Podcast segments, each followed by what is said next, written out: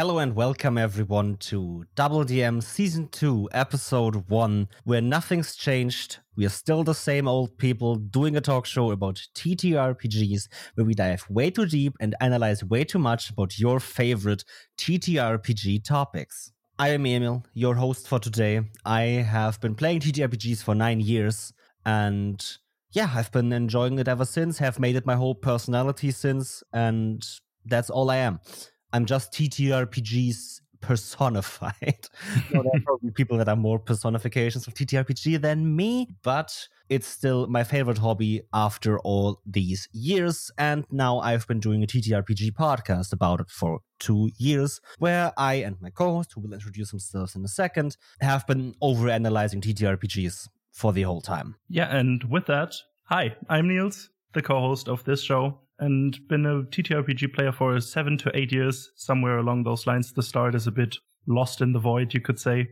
Enjoyed it ever since. Just started right as a, a game master because out of necessity, basically. Mm. And since then, the amount of uh, time I get to play as a player has increased drastically, in the, uh, especially in the last couple of years. Mm-hmm. Once we started this podcast, yeah, it was an amazing journey. It still is. And yeah, with that, Welcome to the show. Welcome to the show. Welcome to Double DM. If this is your first episode listening, perfect, because this is basically Double DM in one episode you could say. We really wanted this episode to be, to feel like the Double DM episode, the perfect one where you can start to get a feel for our show. We have 100 episodes in a backlog that you can listen to later, but this episode is where you want to be if this is your first time. And if it's not your first time and you've been here with us for some time since episode 1 or episode 20 and ep- or episode 50 or wherever, welcome back, friend. I am so happy to have kept you for a month of no uploads, except for one, our yeah. Wizards OGL update. And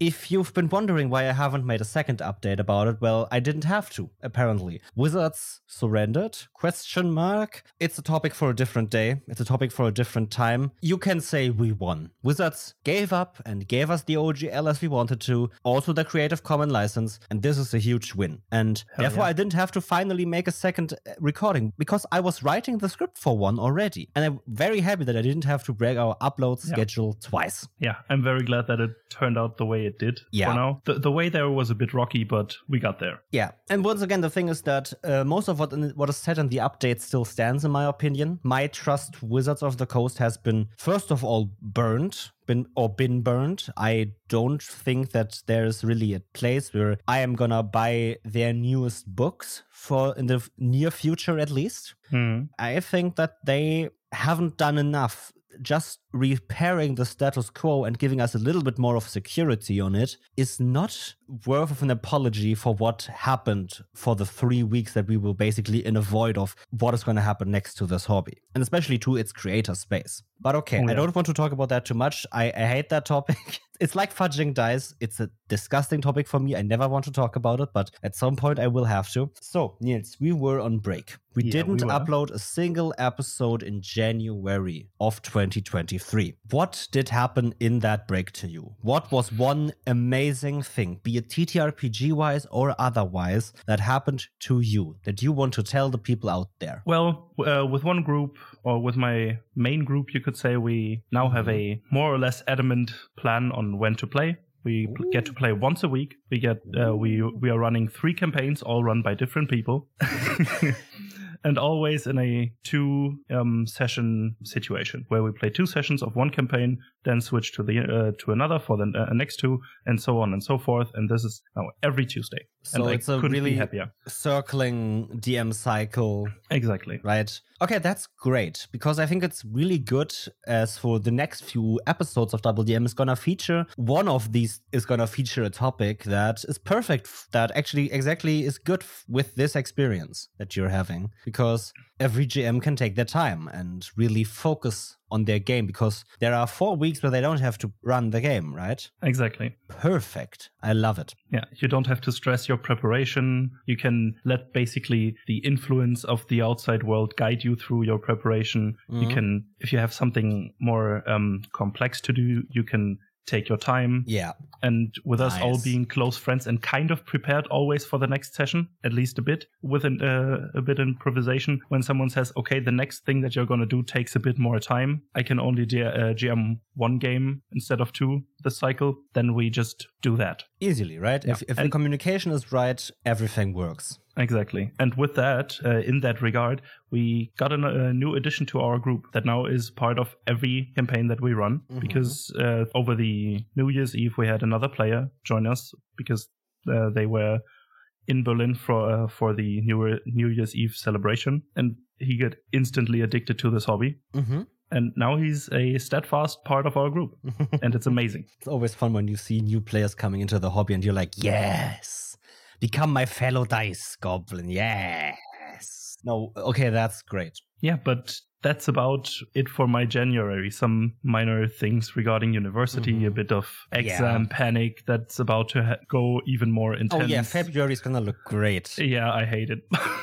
I'm so happy that we pre-recorded so many episodes. That means that I can have the time to some at some one week just cancel so we can both get our preparations for exams in. That's Yeah. great. As for me, I one thing that really stuck with me this January is the official finalization of the first episode of Titans Calls editing, as that is basically finished. Same for episode two and three at the point of recording this episode. And Hell yeah. episode four is gonna be finished before this episode airs as well. Amazing. So we already have four episodes of a 26 episode long journey. I and for people that have been pa- fans of the show for a long time, they might be really looking forward to it. To this ap- actual play that we're doing. To new fans, if you're here, don't know what Titan's Call is, there's gonna be a trailer out at some point again. They, we already have one, but there's gonna be a trailer too. And basically, it's an actual play in a mysterious world of titans, of cultists, of m- dubious magic and strange powers, where three unfortunate uh, heroes without magic, without any capabilities besides being humans, have to somehow survive and find their way through the world. what an amazing journey it was. What an amazing journey it was. We have recorded everything in that season already, and we are working on our second actual play. Yeah, we are. It's gonna come out after Titan's Call, and it's gonna be just as amazing, just as cool, and just as epic. Probably more epic, even. Yeah, I don't. Maybe, maybe. No, we'll no, see about that. It's epic. it's very epic. Yeah, a bit nervous about that. That's something that I get to GM because this um, this will be the first time that I GM for an for a show. But I'm sure with the amazing cast that I have, everything will go well and everything will be as amazing as Titan's Call was, or Now- at least, or not not just was, but will be. As for things that I hate, is that someone has thought about starting construction work outside my window right now. Hmm. I don't think it's actually that heard on the microphone. It's gonna be heard. That's the problem. Hmm. yeah, disgusting. I'm very sorry, everyone, but I can't do anything about this, and we have to record today. So we will just have to deal with it. Yeah, it But- will be okay. Um, yeah, um, Niels, just for this recap, walk me through every campaign you're GMing right now. Give me a quick primer on every single campaign you're GMing. So basically, I'm focusing on two slash now the third campaign in the actual play, but I won't talk about that for now. Uh, the other two are just the ones that I've been jamming all along. The ones where they have to basically, in the long run, fight a board collective of fate gods at the end. There have been now some revealments, some revelations. They now found information about the four fate gods that exists in my world, and they're regarding champions. So now we are moving on to basically the next four arcs. And the other one is called Draco's Somnium or Draco's Omnium because this group was united by a dream about the oncoming destruction of the world through the long, uh, far long sealed dragon emperors or dragon overlords. And they are currently residing in the Underdark in a drow city where one of my players is from because they got a note or a letter that one of the family members of one of the party uh, was seen last down there being chased by someone or something. I'm also not gonna focus on my actual plays.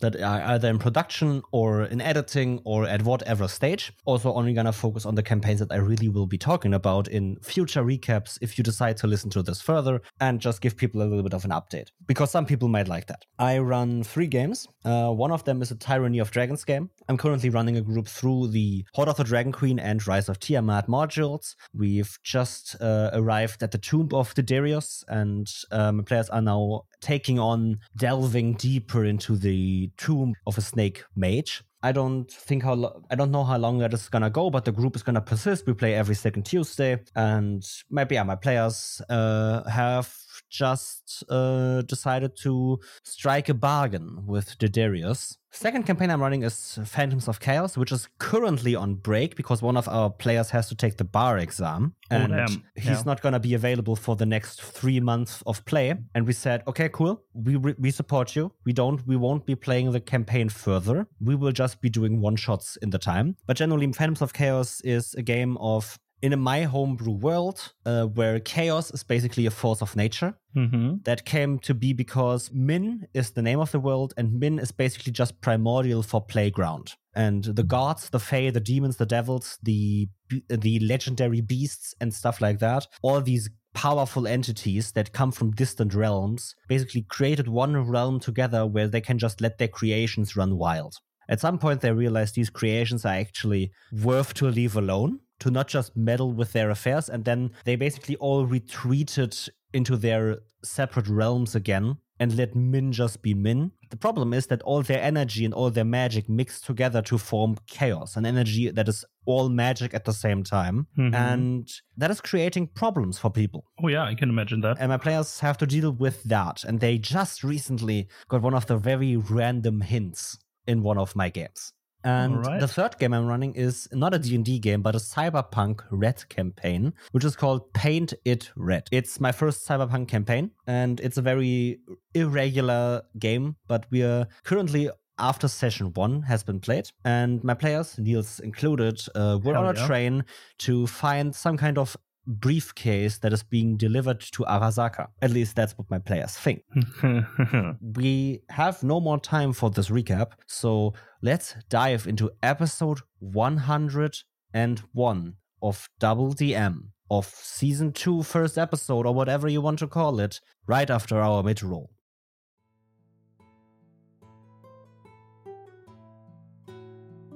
Hey listener, how are you enjoying the show so far? Tell us about it in whatever way you see fit. Go to our social media pages and add us or DM us about your favorite episode of the show. We would love to hear from you on what impact our show might have had on your home games.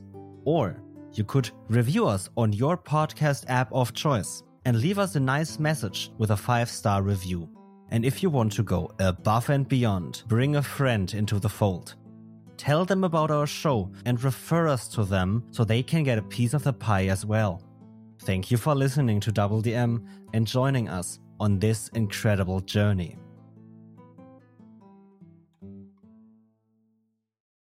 And welcome back, people. Now we're here on episode 101. And Niels, we had a break. And Mhm. people need some time to get accustomed to us again, right? Have us on have us on their feet again. And I thought we should start with something that is maybe basically the essence of double DM, which is learning by doing, learning by by progress, right? Learning by just going the path you're on and taking in every lesson you can on that way. So we wanted to talk about the GM's journey, is what we called it, basically, in our preparations. Mm. Um, so for the, the first thing we need to talk about for that is, as dumb as it sounds, how did you get started with TTRPGs? Well, it, it has been quite a while ago. It it was I think eight or uh, nine years ago, somewhere along those lines. Mm-hmm. right in the middle of high school and I watched a stream or the video of a stream of a German online TV show where they played some TTRPGs. And I was always interested in that topic as a whole. But then I thought, why not, uh, why the fuck not just try it, try it myself to see why everyone who's, who has watched this likes this so much, including myself. And ex- uh, trying to experience the things that everyone likes because this was something other than a TV show just. Because I just saw four people or five people sitting around a table and having fun doing something hard to explain if you once experienced it yourself, as you all already know when you listen to this podcast. I mean, 100, yeah, 100 episodes have already been recorded, right? It's hard to explain what TTRPGs are, mm-hmm. but they are magical, and that's all that counts. Exactly. And then I found some sort of document online that outlined the story that took place in this in this TTRPG actual play, and the uh, there was no official rule set yet for this mm-hmm. um, system, so it was all in this one Word document that I found mm-hmm. online by a fan a fan made document that outlined the story, some decisions that they made, and then I just grabbed a couple of friends and asked them if they wanted to try this thing with me. They already uh, also watched this show and was uh, were interested in it as well. So we all just sat down and started. But we needed someone to guide us through the story. And that job was mine from the beginning. Hmm. So I just jumped in n- without knowing what the fuck I was doing and r- how everything works. I just know mm-hmm. I needed some weirdly shaped dice that I haven't used before. And I know roughly where the story led during this um, actual play. And I have never played TTRPGs before, but I, we just got right into it. It was, and it was fucking chaotic. Let me tell you that. it was no, none of us had a clue how to do the stuff. Mm-hmm. None, of us, none of us knew how and when to roll dice. We just based it all off the actual play TV show that was taking place. We saw when they rolled dice and then tried to figure out ourselves when something needed a dice roll or didn't need a dice roll. And there was no own story devices that I used because I don't didn't know how to craft them yet. That's all something mm. I learned later, way later. Mm. But yeah, th- this sparked my journey as a GM and a, my journey into TTRPGs itself. Mm. Just pure interest about the topic mm. and then just trying it out without knowing anything. Okay, interesting. So you especially right, you started as the GM. You've never been a player before, right? And exactly. Also, I just find it very interesting because actual plays themselves are a pretty new medium. Mm right? TTRPGs are a new medium. They've only been existing since D&D first edition, roughly 50 years at this point. Not quite, but f- roughly 50 years. Actual plays could have only existed less than that. And yeah. they can only exist because the internet makes it accessible to actually broadcast your play of a TTRPG to other people. So actual plays kind of appeared roughly around 2010 2011 probably. Mm. maybe a little bit before that right? The big boom obviously was critical role when they started. Yeah but there were things before that, right? Critical Role only started because they knew that the concept of itself existed and kind of worked. But Critical Role made it big. And I think with that, there is a whole new generation of TTRPG players that started exactly like you. Yeah. Never had a GM friend or a friend that played these games before. Give them the game and explain how it worked. They had to figure it out all on their own. And the actual play might have helped with that or might have just they might have just understood, okay, well well, I need to sit around a table with friends, tell a story or have or experience a story and roll some dice at some points. Hmm. And we all know TTRPGs are so much more than that. That's kind of cutting it very short for TTRPGs, in my opinion. Oh, yeah, it is. But it's generally the base essence people see at face value hmm. what this is sitting around the table, experiencing a story, rolling dice. Yeah, and everything else comes later or comes when you actually play the game itself. Yeah, I think it. Th- this is something that uh, the the things that make TTRP more TTRPGs more than just rolling dice and telling a story is something that you experience the best when you actually experience playing TTRPGs. Yeah, yeah, for sure. It's, it's, just so interesting to me to see right these these new generations that have come in because I've I didn't come in through actual plays. I came in right around the time Critical Role started. So mm-hmm. actual plays weren't that big. And I came in through a friend who said on a school trip, hey, let's play a game. We on the train to the location we wanted to go, we rolled characters. And then every night of that week long school trip, we played four, five, six hours of these of of of the Dark Eye abridged version, really. Mm-hmm. There wasn't really any rule books but the friend knew how the game works. He knew to roll when to roll dice. He knew how to tell a TTRPG story, at least in some form, and we played. And that's how I got into TTRPGs, right? I had I had the more directed approach. I had someone tell me how it kinda works. And they obviously instantly imbued in me knowledge that they had accumulated in their game. So, right, I instantly learned the you can do whatever the fuck you want. You can go left, right, or center. You have to roll these dice when this and this thing happens, stuff like that. So I learned the basics really quick because I had someone tell me them. And there's a big difference to actual plays because while you have these people playing the game as authentically as possible for them, they don't necessarily tell you, I have to roll this d20 when my GM says make a perception check. Exactly. Because that single sentence requires a lot of knowledge to even be processable for someone. You need to know what a perception check is. You need to know what you need to know what a d20 is. I know these things seem super basic to people, but that's because you've played a game before. If you're listening to this without having played a game, make a perception check might sound very, huh? How? How, how do I roll? Yeah. What what do I look at? Right? Everyone knows this if they've ever had a person, a new person play with them. Make a perception check. Uh, what do I have to roll? Where do I have to look for that? What stats do I have? And you're like, uh, well, this, this, this. You can blindly explain it to them because you've done it so many different times. And yeah, I mean, we all know that. But that's so fun about T- uh, TTRPG actual plays for me because as they give access to this medium to a whole new different audience Hmm.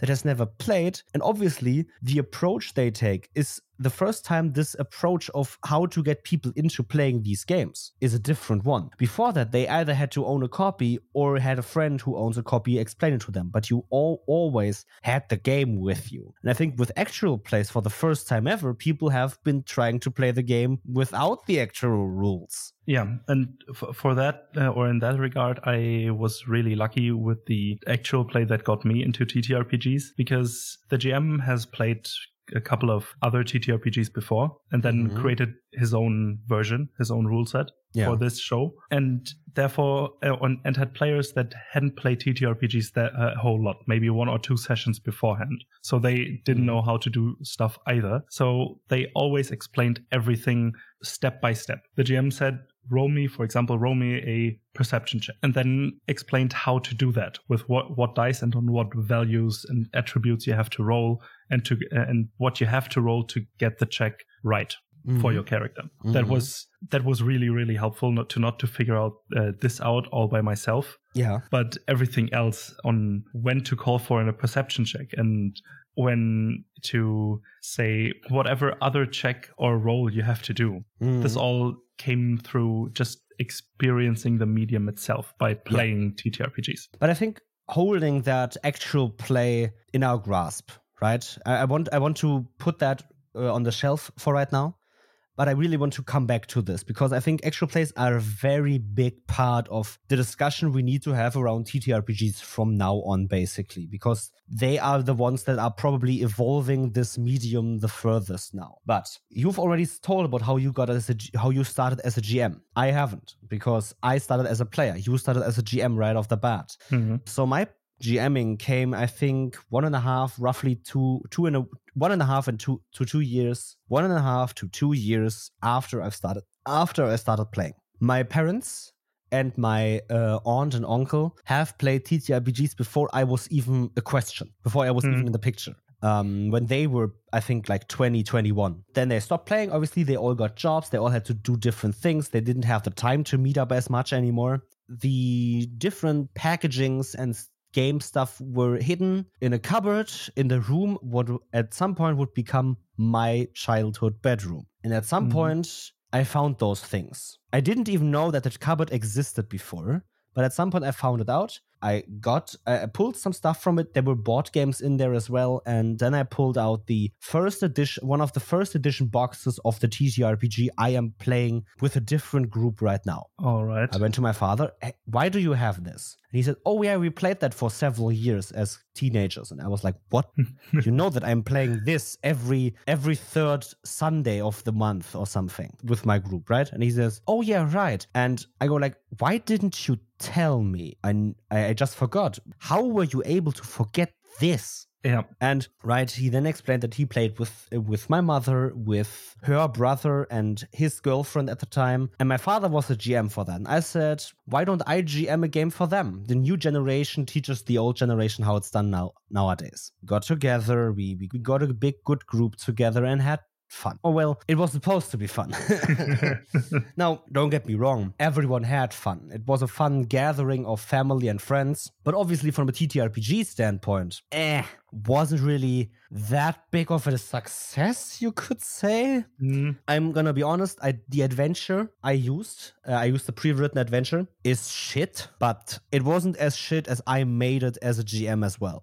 I, I really didn't do a good job of it from today's perspective, from a few years ago's perspective. But at that time, that was the best I could do. Mm. But it was shit. And I want to talk today about why, how did I find out how it was shit, and right, understanding what mistakes we do in the beginning, how we learn, and that's kind of where I want to go with this episode. Yeah. So yeah, I had this book. This adventure basically said, okay, your at, your players at a tournament. They take part in the tournament at attractions, and then the princess gets kidnapped. The adventure wanted the PCs to investigate, chase after them into the woods, discover a castle that no one knows, go into the castle, where the castle then disappears into time and space. Okay. So Yeah. I can talk about how what is wrong with this module because I don't like the tournament start because it's completely irrelevant to the game. It's mm. just a hook why everyone's there, but you can make up any other hook really. The kidnapping is kind of done as a Deus ex machina. It just happens. There's really no engagement there, so it's just a quest to get the players into the woods, and the woods are fine. Normal woodland encounters, right? A pack of wolves chasing the tracks, um, having some skill challenges, basically. That's fine. Hmm. And then the end is kind of b- uh, boring again. You have this castle that disappears into time and space, right? This castle only appears on a full moon night or something, blah, blah, blah, blah, blah. It's boring. Yeah. It's not a good adventure, but that's not what I want to talk about, right? It's what I what, what I did with it. Because, okay, I did the tournament start. That was all good and done. My players had the time to showcase their characters and get accustomed to the role. So in this instance, it was a good adventure because these people have never played with the new edition of the system. They wanted mm-hmm. to learn how to roll dice again. That was good for them. Then it came to the kidnapping. The princess was kidnapped, and my players were the ones that took up the task to find her. Yeah. And then they said, Can we get access to the princess quarters to investigate how she was kidnapped? In my defense, the book read, They don't want the heroes to go in the princess quarters. On the next page, it read, But they will let them in. But I didn't read the next page. Yeah. Okay. Yeah. So, cue an hour of basically my in game, the butlers, the the guards, and my players arguing that they are not allowed in the princess quarters. At some point, they got in. And what did they find? Not Nothing. much. Yeah. Not because I didn't want to, but because the adventure didn't give me anything. Because the adventure said it's completely irrelevant what's in the princess quarters, and I was like, nowadays I'm furious that then then the princess quarters is even a question. Why did the princess get kidnapped if there is no clues at all? Right? It's not about. Uh, I, I I'm just so furious about this adventure, but I'm also furious about how I handled that because obviously there should have been clues, and obviously I shouldn't have blocked them from going into the princess quarters. Yeah, when you start off as a GM, you don't know what is important or what makes a good Yeah. story necessarily. That's something that you have to learn first. And this is some experience that helps you learn exactly these things. Mhm. I bet after this GMing experience that you had, whenever something story relevant happens, like the kidnapping of this princess, Mhm. you will never deny access to those quarters to your players ever again for a very specific reason. Except Mhm. the the reasoning or there is a reason to not let them in. Yeah, I mean, it's fine to, to really say, right, this is the princess quarters. We don't want the dirty adventurers in the princess quarters. But obviously, if you want to get her back, they should at least check out the scene of the crime, Exactly. right? It, it It's this. I made mistakes, and it, it, it was a huge mistake. And my first GMing, this, this one shot, and also other one shots after that, and a campaign after that, the first GMings were riddled with mistakes Hmm. obvious bad mistakes. And I cannot deny them. They were mistakes. They weren't just things I at the time thought were good. They were just mistakes. Yeah, but those it isn't a bad thing that these happened because they shape the way you GM now. I think at Oh, least yeah. for me they do. Yeah. The first sessions I ran, I mean, we all didn't know what to do, but just starting right off the bat, never played this sort of game before, Mhm. and then starting as a GM, you don't know shit, and No, you, you will make mistakes a lot and big ones, but they aren't necessarily a bad thing. They are. Mm. They may be a bad thing for this situation, but no, none of us really cared because we all made mistakes in the same Yeah. categories. We all were fucking bad at the game. You could say it like that because we didn't know what we were doing, Mhm. but we made those mistakes and talked about them and said, hey, this didn't feel right. This was not done the way we wanted to be. Or uh, all of the other things. We talked about them and then changed change it to a way that we enjoyed it. Mhm. And this is a way or a good way to learn from your mistakes, talking about them and then changing the thing that was considered a mistake by everyone. Mhm. At least that's what we did. Yeah, it's this. You're at the beginning of GMing. you're gonna have to make mistakes. Yeah. Right? There are resources out there. There are a lot of resources actually already about how to be a good GM, what not to do. They don't matter at all because you don't know why it's bad. Sure, they can tell you this is bad because it negates player agency, because it's irrelevant to the story. It's clashes with your with your in-game world or whatever. But you don't know what that means. Exactly. It's the same when, for example, you watch video essays on video games or movies, and someone says, This instance is bad from a director's perspective because this and this. And you're like, as a normal consumer, are like, mm hmm, okay, sure. I just have to believe you because I have no idea. Mhm. You just have to make those mistakes. Obviously, you shouldn't force them to do because, right, if you can avoid them, avoid them. But you're gonna run into most mistakes that are common for GMs. There's a Mhm. point where you will limit player agency just because you don't know that that actually limits player agency. I Yeah. still run into those mistakes. Obviously, this now I have the tools to kind of look at this and say, wait, what I just said limits player agency. I can say, eh, wait, wait, we'll take that back. Mhm. Now, this is what they actually say, or something. You can do that.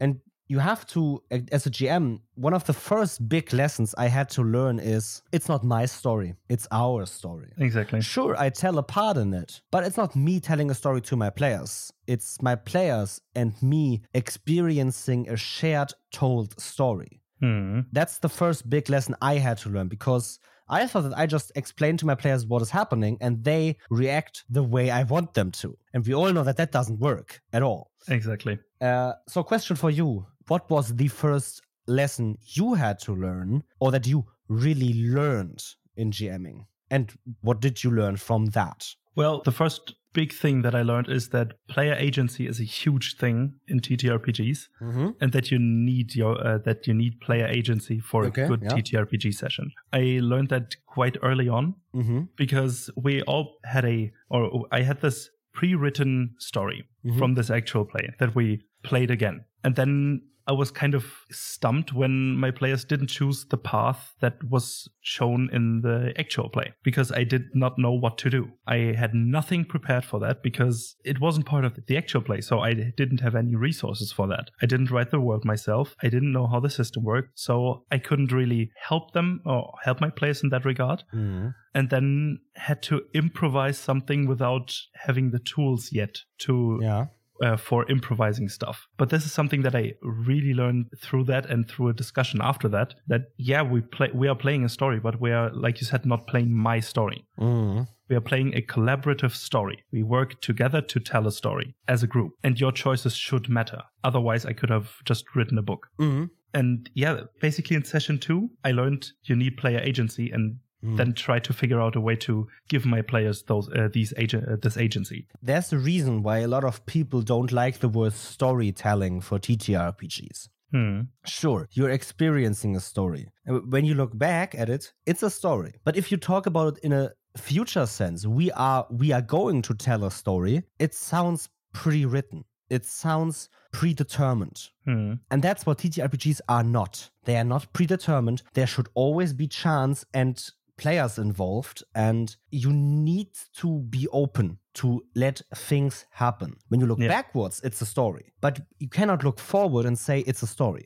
I'm going to still say it is a story because we are experiencing it. But a Mhm. lot of other people might uh, disagree with the word story for this, and that's okay. But that's why TTRPGs are not necessarily a storytelling medium because you cannot tell the story you want to tell. Hmm. You are telling a story, but you don't know what that story is going to be until you get to the point where the story has been made. Exactly. Only It's- if you look back, you see the story. yeah, it's less of a storytelling device. It's more of a story crafting opportunity. It's a story Where- experiencing device. Yeah. I want this word experience is so important to Hmm. the essence of TTRPGs because it's about experience. And that's why, for example, a second lesson that I had to learn is experience is important. Hmm. It's not the, necessarily the second lesson I learned, but it's the second lesson I want people to learn with this podcast. It's, I think, the one of the biggest lessons I want to tell people. Experience is important. Everything that doesn't happen in the view of the players cannot be as relevant as what happens in the view of the players. Sure, your villain might be outside of the table, basically, and, and making their plans. But these plans are irrelevant until they hit the table with the Hmm. players. Why? Because it doesn't matter until it hits the table. Because what the table is experiencing, that is the story that is being told in the past. Right? Exactly. If we look to the past of a TTRPG, only what is at the table has mattered. You do not have a second view. Sure, you might have that in a book, in a video game, in, in a movie, even an actual play of a TTRPG. You could include a, a second story for the villain, putting the villain in in the focus as well. But for the TTRPG itself, only one thing matters, and that is the current moment at the table Hmm. Everything that is not at the current moment at the table cannot be as important as what is happening at the table. Sure, if you're at the table and you're just in a tavern talking to the tavern keeper that is going to be forgotten in two sessions, that might not seem as important. But in that moment, it is the only thing that matters to the table. Oh yeah. And it has to be the only thing that matters to the table. Sure, the players can be motivated and driven by things that have happened outside of the table. But if you if your villain burns down an entire village, it's not gonna be motivating to your players to catch this villain until they know of the burning village. Exactly. And I think that's really what this lesson is. You need to show your players the things. It's show, don't tell. Hmm. And the showing is even more crucial than it is in movies or video games or wherever else in storytelling. Because everything that is not shown or is not at the table is not in the matter. It is not relevant. And you need to get that down. And it's something I really had to realize because I had this big story where where villain was pulling all the strings in the background, but my players never got to him because I made it so obscure that my players never found out. Hmm. I had this big villain and I was like, why aren't they getting it? Why why aren't they going after this villain? They didn't get the thing. It wasn't in front of their eyes. And when it's not in front of their eyes at the table, they will not care for it. Exactly. Not just because they don't want to care for it, because they can't. And that is something you really have to realize. TTRPGs are so much more about not Deus Ex Machina and everything, right? Hmm. if, if you bring in something that was unable to have been caught before, your plot twists need to be, as dumb as it sounds, predictable. Hmm. They need to be at least perceivable in some way. Perceivable is even better. Yes, that's a better word. You need to have clues sprinkled out to make your plot twists actually work. Because if you just do a plot twist, first of all, it might have been that you've just decided that in the moment, now the king is evil because I want him to be. That's bad because your players are going to feel blindsided by it. They had no chance of knowing it because you had no chance of knowing it beforehand either. And if there were signs that the king is slowly turning evil or being corrupted, then it becomes a matter of the table. The table Hmm. might not have gotten the clues, but they understood the clues. They might have not connected it, but they knew that something was happening. And now the uh, now the curtain has been lifted. Now they know what's happening. Now they are invested in that. But that only happens if something has happened before. If it all happens off side of the table, they're not gonna notice it or care for it. Hmm. This is something that I had to learn the hard way as well. That you as a GM have all the answers to what's happening behind the scenes, but your players don't. You as a GM know what your villain does. You as your GM know what how the world moves Mm. beyond the visual radius of the player characters. But your players don't. They have a certain visual radius which is your description of the world. And they can't look past that because there is no other way for them to perceive the world other Yeah. than your telling or your description of the world Mhm, around them and mhm. the actions the NPCs take around them. Yeah, yeah. And th- this took me a while to get. I don't Mhm. know how it was for you for or with being Took a year or two easily. Yeah. Especially with puzzles, right? I Oh, think puzzle, puzzles Yeah. are the are the easiest instance of seeing that that you, you have all the answers and your players don't. Because for a puzzle, you have the answer most of the time. Some people write do puzzles where they don't have an answer and just take whatever answers the players give them that they find fun. I hate that, but okay. You have the answer to your puzzle. And when your players are looking at what you describe to them, your description needs to be picture perfect. Hmm. And if it's picture perfect, your players should be able to get it. But if you even make one mistake, if you omit one thing, it's over. Because that's then a crucial detail that is missing. And therefore, all the plans your players make are kind of off base. It never Mhm. works. I love puzzles. I really do. But they are such a hard thing to actually do. And I Yeah. really want people to do less of them. I, We Mhm. had a puzzle episode where we talked about this before. I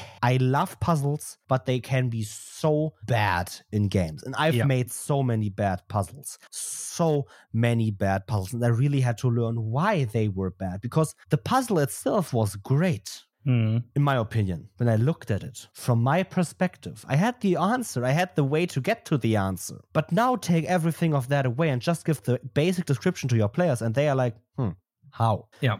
I- I had this experience in, uh, on Christmas Eve, actually. I did a puzzle, uh, some escape room esque type of thing with a friend, and we tried our best uh, at the at this puzzle, but we couldn't figure it out by any fucking uh, chance. No way.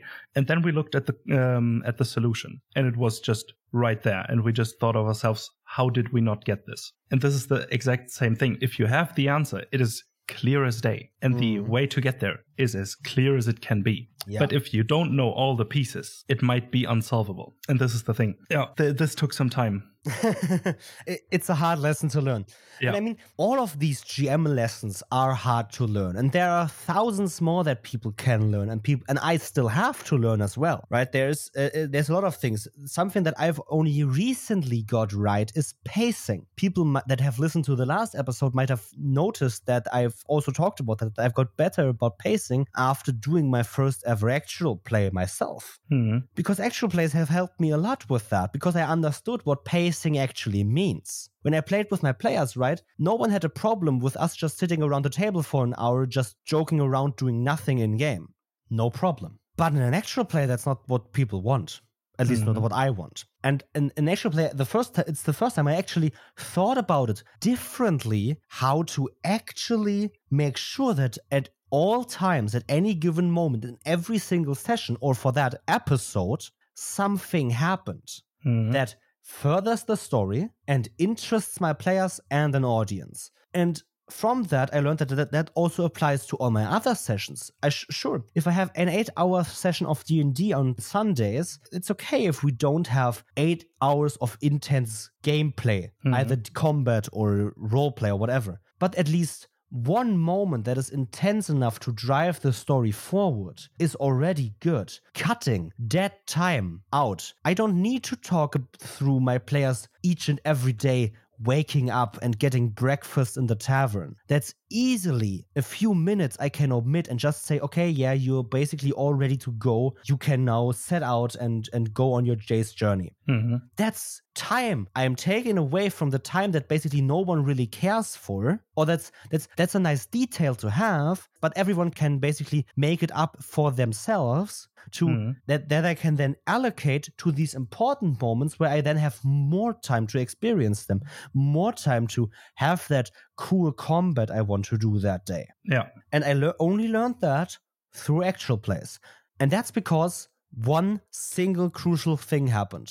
I had to change my GMing approach. I had to do it because my GMing approach that, that I had before would have maybe worked for an actual play, but I thought I could do better for an actual play. So I made my GMing approach better for an actual play. Hmm. And I think that's what I want to talk about now. How do we focus on on our GM approach and change it to get to a new place, to learn something? Hmm. I think a crucial step in that is being able to think critically.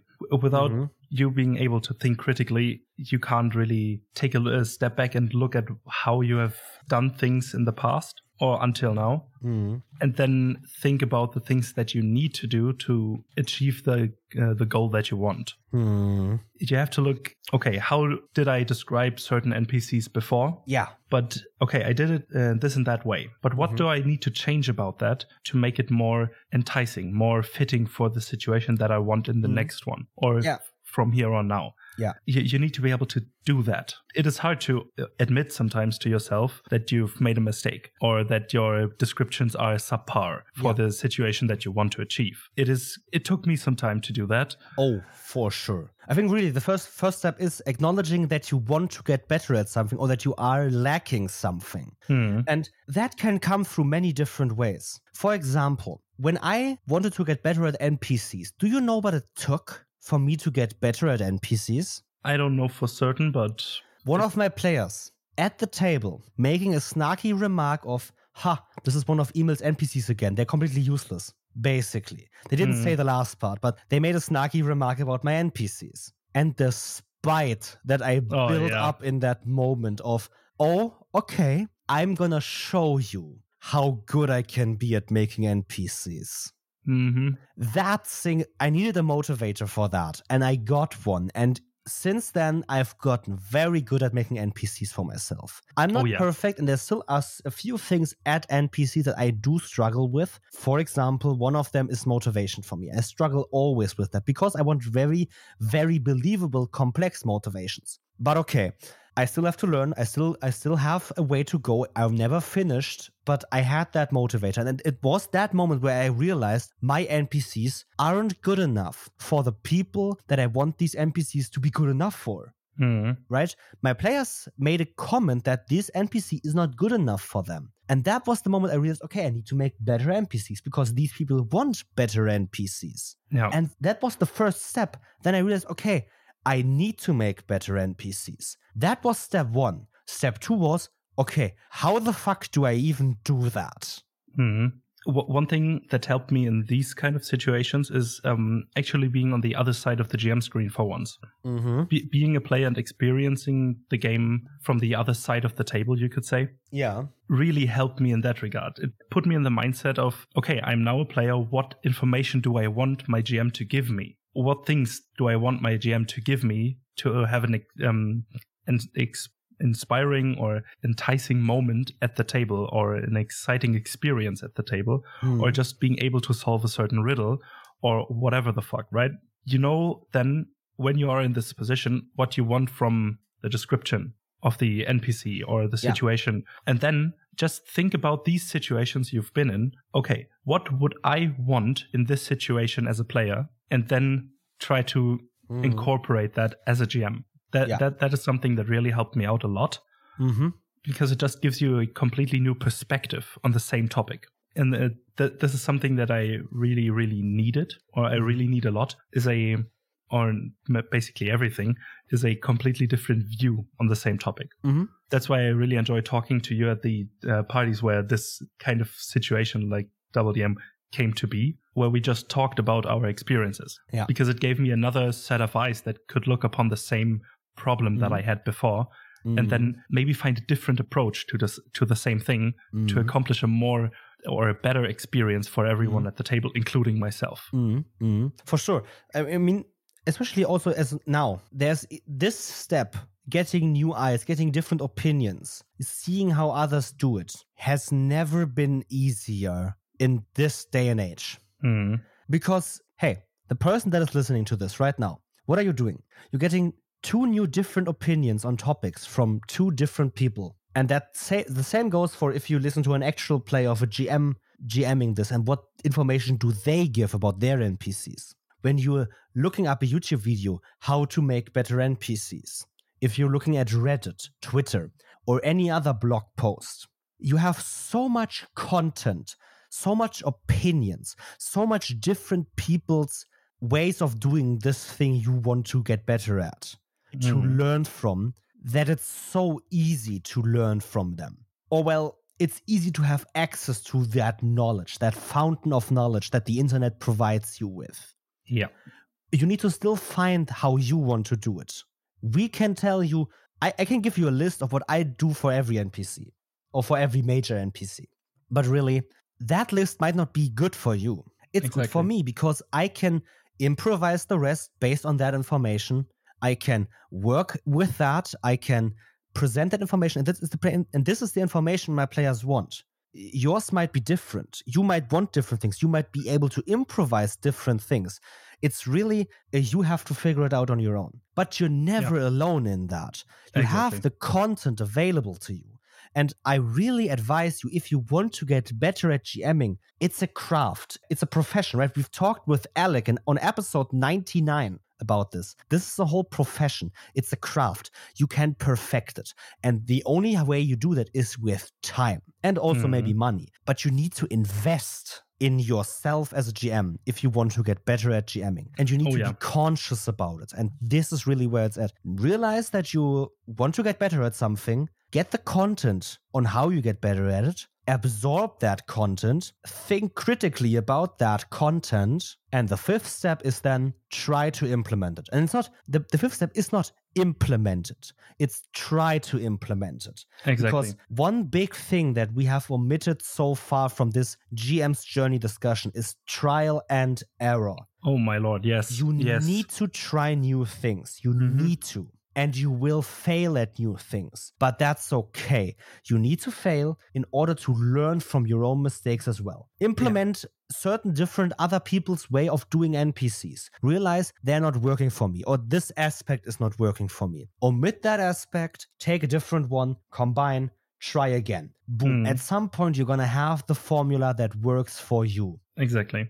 but you need to have trial and error. You need to be able to fail as a dungeon master or as a game master to be a better game master. Yeah. And and one thing that especially through trial and error worked for me is experiencing new systems is Mhm. uh, was a huge part of that because once I started as uh, with the with the not really a system yet thing, I realized okay, something is missing. I Mhm. can't put my finger on it, but I know something is missing. Okay, now then let's try a different system and buy the rule book for it. Mhm. And then we started, maybe not the best idea to start with that, but we started started with Shadowrun, a big thing. But now we had all the rules that we needed for every certain aspect of the game, basically. Mhm. And then we knew, okay, having the rules is a good thing to have, but some of the, these rules aren't for us. They aren't the things that we want from this sort of game. Yeah. So let's try a d- different system. And then we uh, got got to the next, to the next, to the next, until we found out, okay, for this type of game we want to play, Mhm. this rule set is for us. Yeah. It is. Um, we now settled on D and D because it's mostly the most accessible, and we it- it fits the stories that we want to tell mostly with being Yeah. epic hero fantasies and Yeah. power fantasies. Yeah. So we said, okay, this works for us, but still, let's try to keep our eyes open and our minds Mhm. open for other things. If we find something that we want to do as a, in a TTRPG Mhm. doesn't really work with D and D, Yeah. so let's try a different system then. Yeah. I and th- like this was a big part of my journey, trying to trying different systems and seeing what works in these systems for me, for Mhm. me personally, Mhm. and then either trying to create a story that fits the system or rather finding a system that fits the story that we all want to craft the experience that we want to have as a table One thing that I'm so happy for that I did as a young teen that got into TTRPGs was play with every friend I had.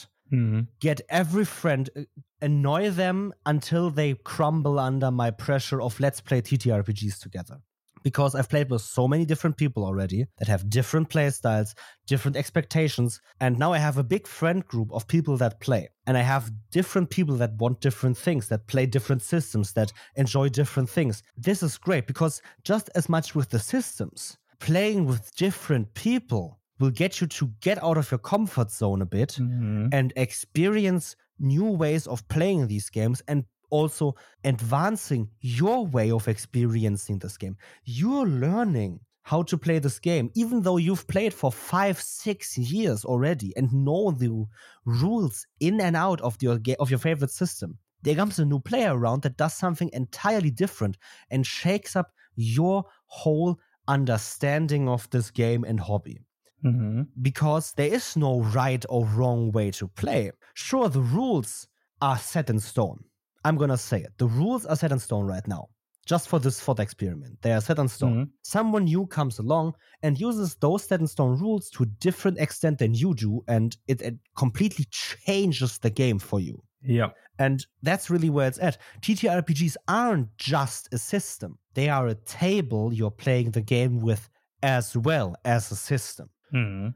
You you all have so many different factors that can that influence how this game is played and in that moment, in that instance you're currently in. And you need to think about every single factor, and every single factor has an impact.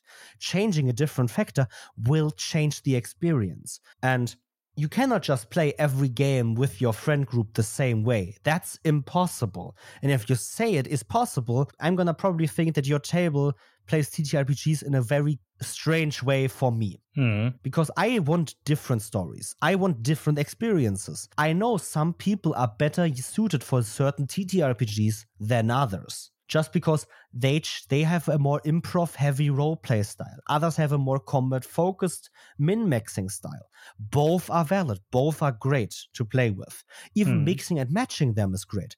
But changing something about this TTRPG, going out of your comfort zone, that's where it's at. And you really need to be, let's say, careful about stepping out of your comfort zone. You should make it in a safe and good environment and, and where you want to step out of your comfort zone. But, right, if you haven't played a horror TTRPG before, play a horror TTRPG. Obviously, use safety tools and be careful and protect uh, and, and and and only go as far as you want. But try out that new thing Hmm. it's probably very fun, especially if you want it to be fun. Because TTRPGs, if you want them to be fun, they will always be fun.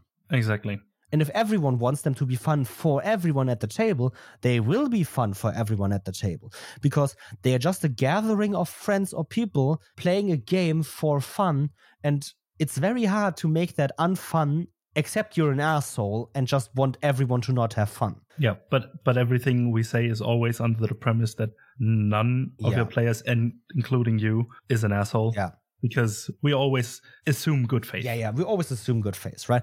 Okay, I have one last question. Okay, hit right? me. We talked a bit about uh, where we came from, what lessons we had to learn, how we learned them, what we learned from that, um, and especially, right, that people should always change up, get out of their comfort zone a bit, learn themselves, and always be open to learn, right? That's really important. You should always be open to learn new things, experience new things in TTRPGs, because that's the only way you get better at it. Never think that you're a perfect GM. Never think that you're a perfect player.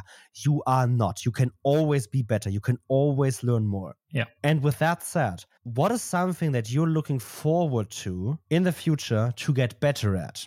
Okay, yeah. Um, I would have to say, um, making it more uh, or making information more accessible to my players in a organic way, Okay. other than just uh, straight out blurting the information out and just putting a NPC cover before uh, before that. Yeah. but rather not obscuring the information, but giving them out a in a more organic way that it feels natural that these NPCs would really tell these information to your party Mhm. rather than just having a random NPC tell these informations to your party. Yeah. Okay. Yeah. I, This I is something that. I hope to get better at. No, let me rephrase that. That I will get better at because I want to change that. even better. We can have this episode as a time capsule. In two years, we are going to listen to this, and either you got better at it or not. Mhm. Both theoretically are fine. Things change, but we're going to look at that. Yeah. For me, I think it's actually going to be villains.